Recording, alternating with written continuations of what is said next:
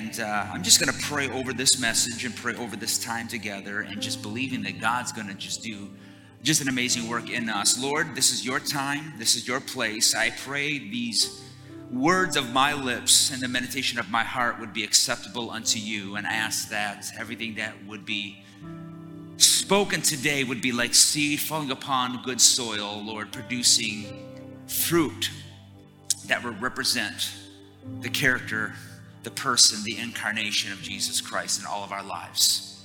Lord, I just speak an anointing over this time. We speak in Jesus' name. Amen.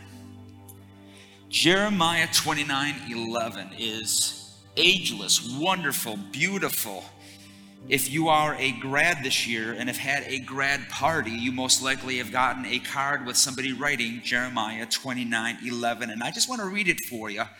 Very familiar for those that uh, may be new to the faith, new to Christ. Uh, you might not have heard this before, um, but I promise you, if you go to uh, Hobby Lobby, you can find this on a plaque somewhere. For I know the plans I have for you, says the Lord. They are plans for good and not for disaster to give you future and to give you hope. You know, you're thinking to yourself, no wonder why we see this on grad cards and plaques and things like that, because I don't know about you, I want that spoken over my life. But in this series, what we have been doing is we have been attacking very, very well known scriptures that many times are spoken or prayed or memorize without understanding the full context of what it truly means. Because this sounds fantastic, because I've prayed this over myself before. I've spoken this over individuals. I've prayed this over babies at baby dedication. Um, praying for good and plans and not disaster, future and hope. It's wonderful to pray, but I wonder if we actually understand what we're praying when we pray this absolutely beautiful scripture. When I am winding down for the night, I love to hit YouTube. I love just to uh, try to find some sort of video to relax my brain, get me laughing, and try not to get me laughing so hard I end up waking my wife up and getting myself in trouble because when I hold back my laugh, my body shakes, which means the bed shakes, which means she wakes up and I'm in trouble. So um, that's just the normal every evening for Dave Barringer. And just a couple nights ago, I was on Twitter and stumbled across an amazing video that I may have watched a dozen times since I think it was Monday or Sunday night. Uh, I don't know which day it was. Uh, actually, no, it was the afternoon. I remember now. I was sitting on the couch because I had to show Ethan uh, the video. And there is, a, sounds like a group of people, probably anywhere from three to four people in a car and how many of you know nowadays that if you see something strange going on, that immediately you're going to pull out your phone and record it or take a picture of it? It's the norm. And for this group of people inside the car, they're at a gas station and they are recording this guy that has just pulled up with his brand new, brand new, fresh from the dealership Tesla. Uh, a Tesla car is extremely expensive. It is luxurious. It is amazing. It is incredible. But they're at the gas station, and this guy has pulled up. And the reason why they are recording what is going on and they're talking and they're laughing is because this guy is actually walking around the Tesla back and forth. He is touching different parts of the car. And what he is trying to do, it is so obvious. You're at the gas station, at the gas pump. He's trying to find one thing. Do you know what he's trying to find? The gas tank.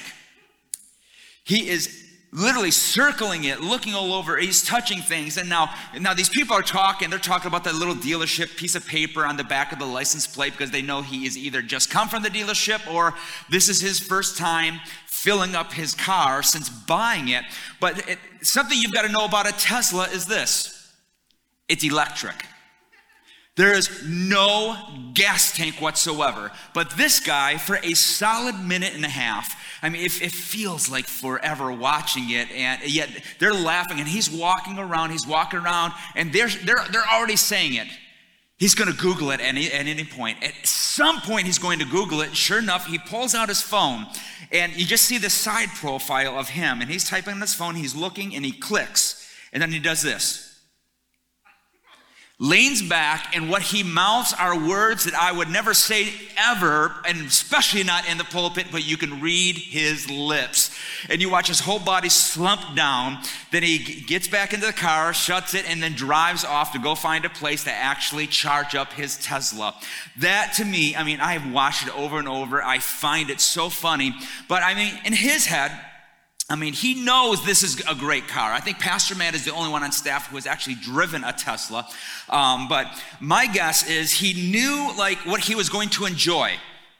And so then he went here to pick it up and to buy it and to and to kind of get to the place where he can enjoy the luxury of living and operating and driving a Tesla. He could be the envy of everybody around him. Whenever one drives by, I gawk at it. I think they're amazing vehicles. So but something happened between buying it and the dream of what it was going to do for him. Something happened in the meantime where he just didn't ask simple questions like, What do I do with it? How do I fill this thing up? What type, I mean, I think we all grew up with cars that take gas, so you automatically assume, well, I can just take it to any gas station and I can just fill it up. But this guy, he, he knew where it was began. He knew what he was going to ultimately do with it. But there was something in the meantime that was so disconnected that got him to the place where I don't know about you, I would be in sheer panic. The car is on empty. I'm at the gas tank, a gas station, and I can't find a way to fill it up. This is where I believe a lot of people have troubles with their walks with God is they will make a commitment to follow God and they read about the blessings and the hope and the things that Jeremiah chapter 29 verse 11 talk about. But when it comes to the actual meantime the space in between committing to Jesus and the hope in the future that we read about and that we pray about sometimes we get lost in this middle spot. We get lost in what I call in the meantime getting frustrated and sometimes getting angry, sometimes feeling lost, sometimes feeling God has abandoned because we had that encounter with Jesus Christ and we read about the life that we're supposed to have. But many times there's so many troubles that come along our way on the normality of life. What I love about Jeremiah chapter 29, and really the book of Jeremiah is really uh, quite a challenging book to read, and there's so much good stuff in this letter from the prophet Jeremiah, but it is just that. It is a letter. And specifically, this thing that's being written here in chapter 29 is a word to God's people during a difficult time. God was wanting to give people advice, He was wanting to give them understanding during a very difficult time. Does not that not sound like what we need today. We need advice. We need understanding for how to navigate this very difficult time. And so we're going to do a little bit of a Bible study today. I want to kind of take a, a cue from Pastor Marty from preaching the week before, where he kind of went word for word in, in, in terms of keywords for you, the congregation, to help understand this scripture. But there's three important words I want to look at. So if you're looking at your Bibles, notice the first word is this. The first word is for. F O R. The word for is what's called a function word, which indicates there is a purpose taken place. It means this that something has been said prior that is going to be connected with something that's about to be said. It's kind of like in the New Testament when we read the word therefore. In Bible college, they said, listen, whenever you see the word therefore, you have to ask the question, why is it therefore? It's very simple. The word for here is trying to connect you to something that was said previous. It is that connection word, that function word. It tells us that you've got to do more than read this verse. You need to figure out what it said before to know what the for is there for, which follows the pattern we've been teaching you now for three weeks. When we look at a scripture, we take three steps back. What are the three steps? Look at the surrounding verses look at the surrounding paragraph, look at the surrounding chapter to get the full scope. So let's go back one verse. You know, we, we read, For I know the plans I had for you. That sounded great. So what does the previous verse say? Verse 10 This is what the Lord says You will be in Babylon for 70 years. But then I will come and do for you all the good things I have promised, and I will bring you home. For I know the plans I have for you, said the Lord. They are plans for good and not for disaster, to give you future and a hope. And let me read verse 12. And in those days you will pray, and I will listen. It's so beautiful, but it actually gives an understanding to not just the word for, but the next word, the word plans. The word plans refers to what?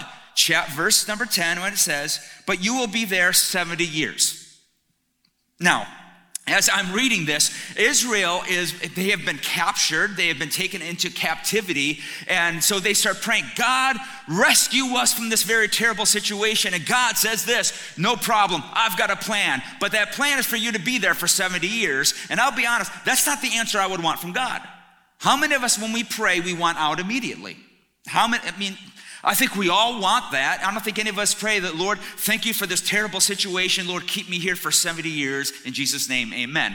I don't think any one of us pray that. But here, the word for connects us to the previous verse and it clues us into the plan that God had. The Israelites were told right there that you're going to be in this situation for 70 years. And that is the plan. The plan is not to remove them, but the plan is then for them to stay there. But the plan is not just to stay there, but that God was going to prosper them in the midst of that. Now, the next word, this is important, is the word you, Y O U. For I know the plans I have for you. Now, that word you is very peculiar in the Hebrew language because that word actually is plural for, all right, if this was the South, we would say this. I would read it like a Southerner. For, for I know the, ha- the plans that I have for y'all. That's what it means. For us Northerners, we would say, For I know the plans I have for you all or all of you. God is speaking not to individuals, because we like to take the scripture and just speak it over one individual. Well, this was God speaking over all of his children, saying, I know the plans I have, but get this the plan is for you, to, yes, to be in this place, stuck for 70 years. But the beauty is this is my plans are deeper than just taking you out. That in the middle of your situation, in the meantime of your situation, I'm gonna cause you to prosper. I'm gonna cause miracles to happen through your life. You're gonna bless the land that, that took you captive. You're going to be a blessing unto them. You're going to multiply. You're going to do amazing things if you just keep your eyes on me. I mean, the reality is this. Is he says, listen, this miracle is going to be so long in the making that number one, you, you, you're not going to understand that how it can happen other than it being the Lord. But number two, some of you are not going to experience the full breadth of the miracle. I mean, this is where I've always said I'm living to at least 120 years old. I've already mapped it out for myself. I'm going to be okay. And if I went into captivity right now, that means I'm not coming out till I'm 100 and if I do my math right, 114 years old. So the reality is that what he's saying is, listen, I am speaking something. The plan is that I'm going to rescue you after 70 years, and guess what? Many of you are not going to taste the full breadth and width of this miracle because some of you are going to pass away before that time comes. You're like, this is the most depressing scripture. I thought this was supposed to be an encouraging scripture.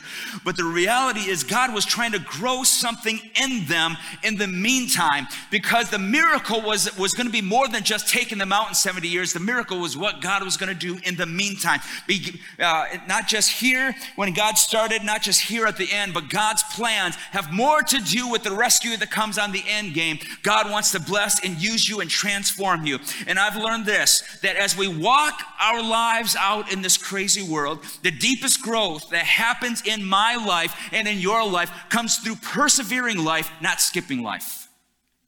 The greatest growth in our life doesn't come from skipping life, but actually persevering and pushing through. Where God has us, where we live right here in the meantime God wants to do things in us that are great and mighty and powerful. And the plans that He has for us do more than just get us to the place of rescue. That, I mean, listen, I, I, I, love the old hymn, When We All Get to Heaven, what a day of rejoicing that will be. But I think sometimes that we get so focused on getting to heaven one day, not realizing that between the time that we were born and the time we get to heaven, that there is a meantime timeline that God wants to do something in your life.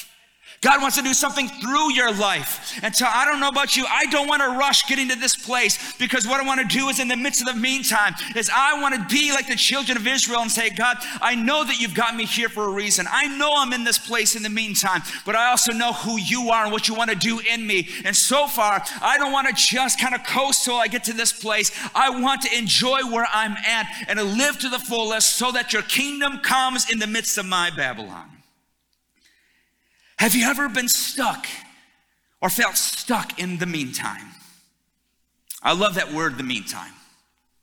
I don't know what you guys think about the meantime or what you might feel like is a waiting period. Nowadays, the meantime is Amazon Prime. All right, two days is the meantime. And if for some reason our, our Amazon Prime box did not arrive in the two days that were promised, we think something is wrong uh, we just think something is off because something didn't get here. Our meantime is no more than two days. We can't wait more than that. But a meantime, according to Webster's, really means this It means during the time before something happens or before a specific period ends. I love that.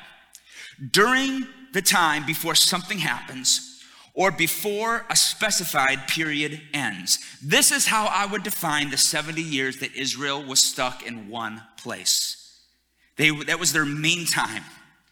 The meantime is the place where you live between what the God that brought you there and when he brings you out.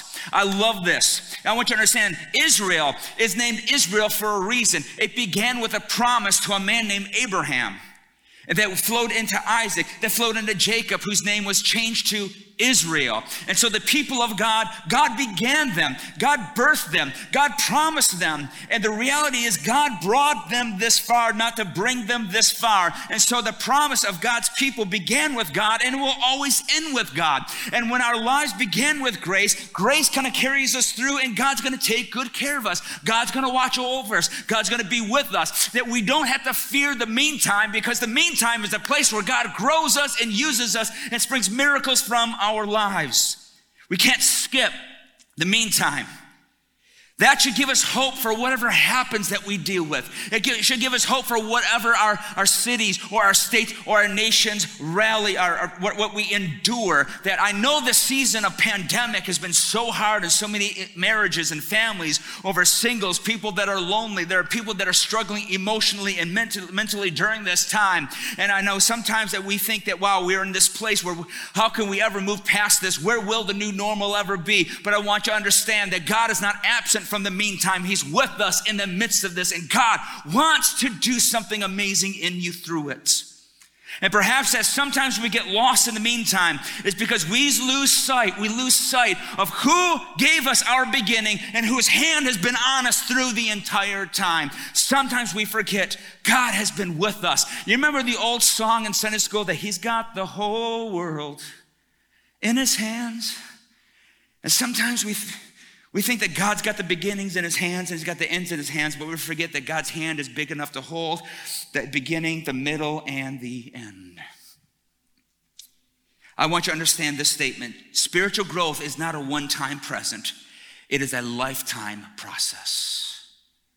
Spiritual growth is not a one time present, I've been there when I gave my life to Christ, but I want you to understand that was not the extent of my spiritual growth. That was actually the beginning. And God doesn't grow me one day when, when I get to heaven and I spend eternity with him. This is the time, the in between, the, the meantime where God grows us. And how did God grow the children of Israel? Well, there was a decision on their part. Were they going to listen to God and listen to his instructions, or were they going to listen to other people? Because according to uh, said Proverbs, Jeremiah chapter 29, there was actually three other voices. So there are two takes on the they're being stuck in the meantime in Babylon. Two different takes. First of all, there was man's take. And then when I say man's take, there were three false teachers, or we can call them false prophets, named Abba, uh, Zedekiah, and Shemaiah.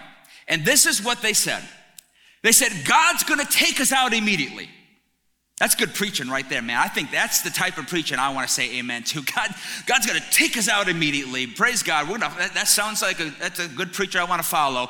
And so they said, since God's going to take us out immediately, don't farm, so don't plant anything. You're not going to harvest anything. Don't grow a family. God's going to deliver us right now. Don't do anything other than just fix your eyes on God because He's going to take us out of this immediately. So that was one take on the, the plan. But then God is speaking through Jeremiah, and God says, That's not the plan. Don't listen to them. There's a different plan that's here. And actually, you can look at the plan that they're supposed to do in the meantime, and then you got to go back to verses number four through seven.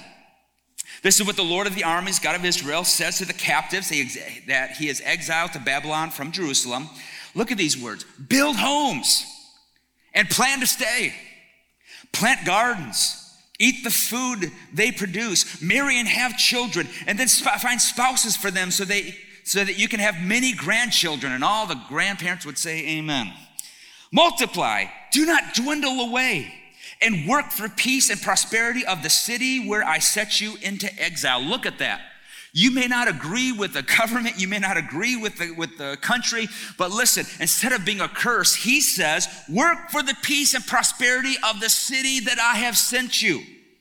Pray to the Lord for it, for its welfare will determine your welfare. I'm going to stop right there. So the false teacher says, don't plant, don't grow. Um, spouses don't sleep in the same bed because you can end up doing things and then having babies. And we're not ready to, we're not going to have babies here. We're not going to start growing our families here. We're going to get out right now. And God gives them a different word because instead of staying around in the midst of crisis and acting like a bunch of casualties, God says, no, in the midst of the meantime, you're going to actually have the greatest growth right here. You're to have a harvest right here. You're to have things happen right here. You're to see your, your, your families begin to spread right here. See, I want you to understand that you can face crisis without becoming a casualty. Let me say that again. You can face crisis without acting like a casualty. I think so often I have seen during our time here, uh, during our pandemic, that I think that we've gotten so wrapped up with what is wrong, and I think it's, it's time that this, like to live out what the Scripture says. Let the redeemed of the Lord say so. I know we're kind of stuck in the meantime, but you can either say, well, well, we're just going to sit here and fold our hands and say, God, take us out, or we can really act upon the word of the Lord here, where God says, listen, I, you're in this place right now, but guess what? You don't have to sit on your hands. You don't have to act like a slave. You don't have to act like that you're, you're in, you're in complete uh, crisis mode, but you can face this and say, you know what, here we can begin to grow our family. We can begin to plant and see harvest. We can begin to be a blessing to the community around us, that we can begin to encourage, we can pray, we can act, that we don't have to have life happen to us, but God, we through you, we don't have to live like slaves, we can live like servants of the Most High. And so the word is don't just wait it out until it ends,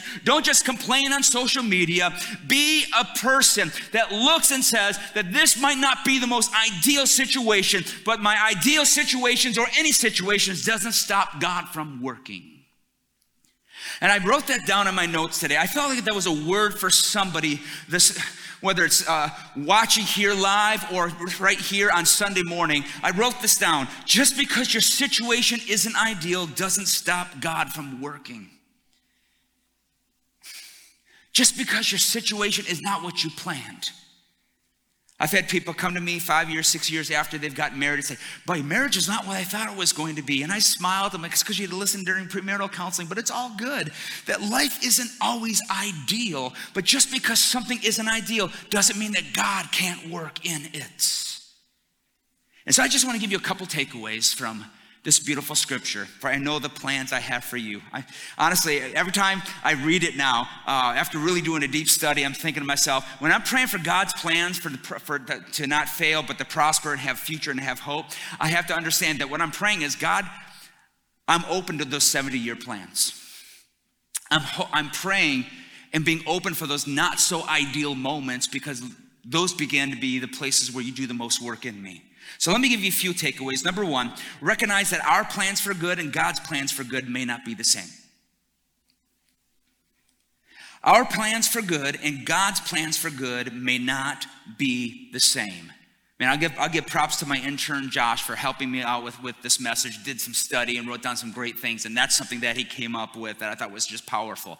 That I think many times that we feel good about something and we attach God to it, but when something bad happens, immediately, well, God just left us and abandoned us. But if you were to look at the scripture and say, God's got a plan, his plan is for good, his plan is for greatness, his plan is for awesomeness here, if I don't know if that's a word, uh, but God's got this plan, and that plan can't include something that's uncomfortable. But if you read one verse earlier and you read the whole chapter, you realize it's a 70 year long plan of being kind of in captivity. And God can still work good even though it doesn't feel good. And sometimes when terrible happens, we think God is absent. But often, God grows our lives not from pulling us out of our struggles, but growing us up through them. God's goodness doesn't come just because He pulls us up out in the meantime, out of the moment. But many times, God's good is not because He pulled us out. God's good comes when He grows us through the most terrible and trying situations. God's plans are not always our plans, but God's plans are always good. Number two, engage in your season of struggle. Engage in your season of struggle. Look at that verse, verses, verses four through seven. Look at those key words build homes, plan to stay, plant gardens, eat the food they produce, marry and have kids. Find spouses for your kids so that they so that you have many grandchildren. Multiply, work for the peace, Pray to the Lord for the community. Look at those strong words. God, in the meantime, God's like, don't sit on your hands and just pray that I come and pull you out of this, but engage in your season of struggle. And my question is this is how can you engage in a Christ-centered way right now in the meantime? While we are enduring this, in this pandemic, what can you do today to begin to engage in your season of struggle? I believe some of you right now need to redo your approach on social media. I think some of you need to start dealing with the marriage issues you've been putting off. I've been, I believe some of you need to stop um, thinking and pondering on people and what you think about them, and you're getting so churned up and bitter. Some of you need to t- toss that aside and begin to speak blessings over individuals. I am a firm believer that this pandemic did not bring up anything new in our lives. In fact, it has only revealed what has been deep down in our hearts.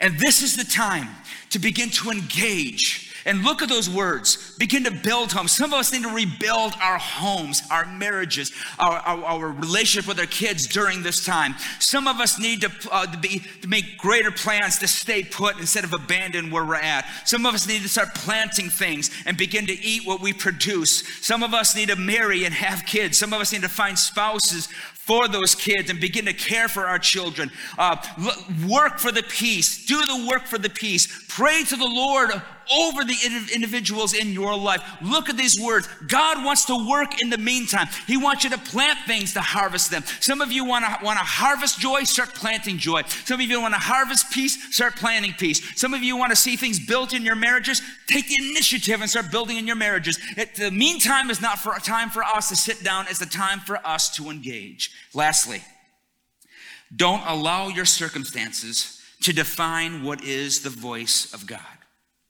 Don't allow your circumstances to define what's the voice of God.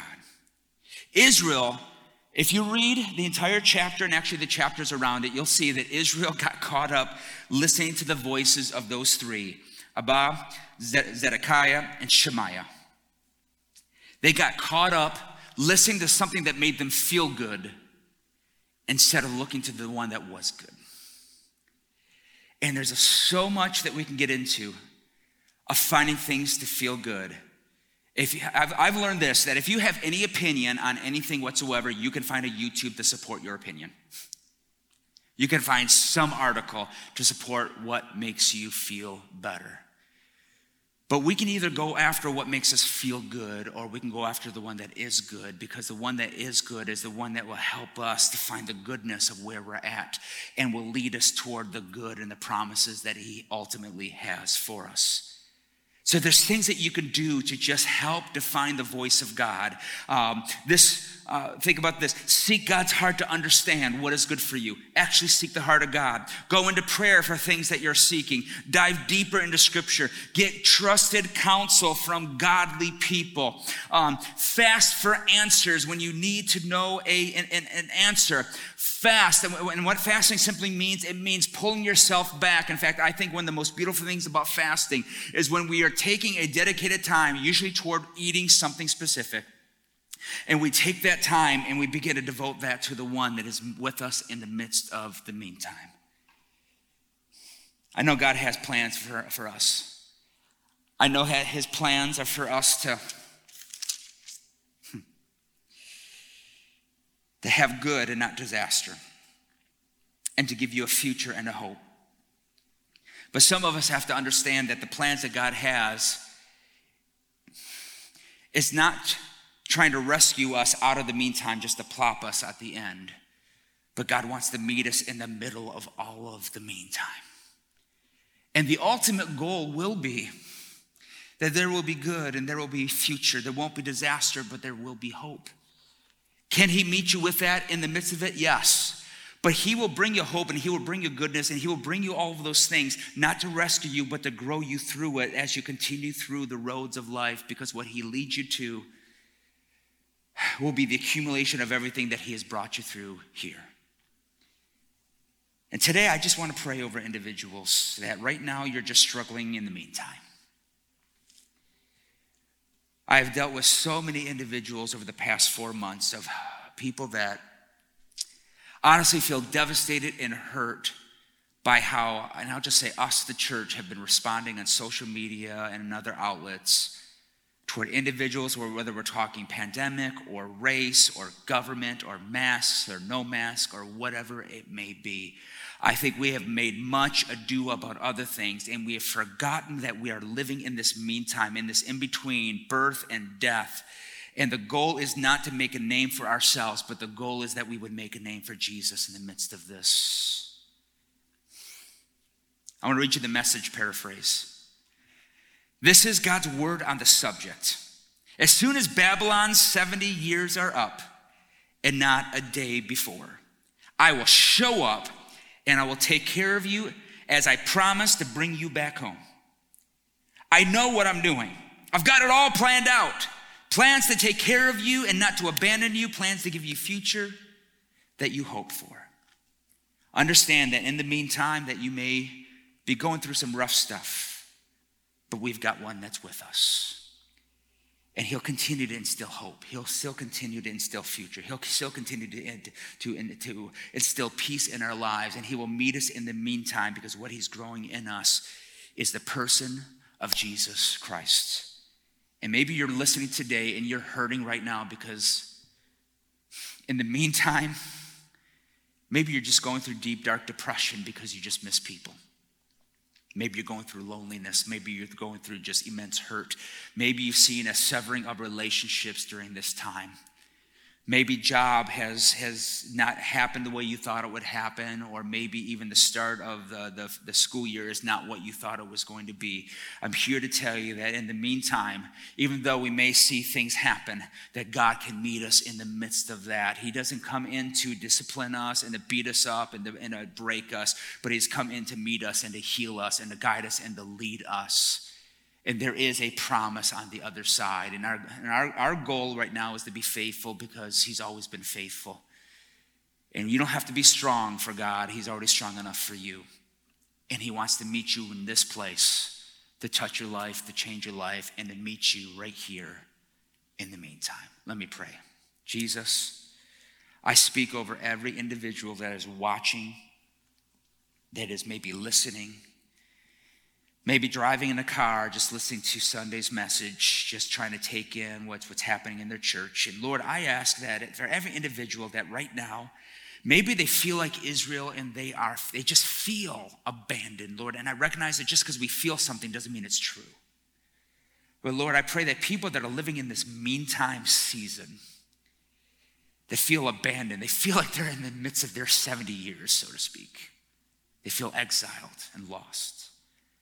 Spirit of God, I ask that they would just have a God moment, a Holy Spirit moment in the car and at home, throughout the day, going for a walk, that they would have a gentle reminder. Lord, just like Jeremiah was the reminder to the children of Israel, God, I pray that you would send a Jeremiah. I pray this, Lord, I pray this message would be a Jeremiah message that says, I know what's going on, and don't worry because I'm with you. And while you're going through this, you're going, to, you're going to begin to build things, Lord. I speak that prophetically over people, Lord, that Jeremiah 29, 4 through 7, Lord. I pray that in this season, this meantime season, that you would build things that people said could not be built. You would put families together in ways that people can't, just can't even fathom. That, Lord, we see people planting and harvesting things in the spiritual realm as well as emotionally, mentally, even physically, God. I pray that you would, Lord, that we would see a great harvest come out of this season whenever it ends, God. That happened only because we chose to plant. We chose to do hard work in our relationships, hard work in our marriages, hard work uh, uh, uh within our community, God. I pray that we would, Lord, work hard to seed. We work hard to pray over our community. We work hard, God, to be who we are supposed to be in the midst of this time of the meanwhile. This is your time.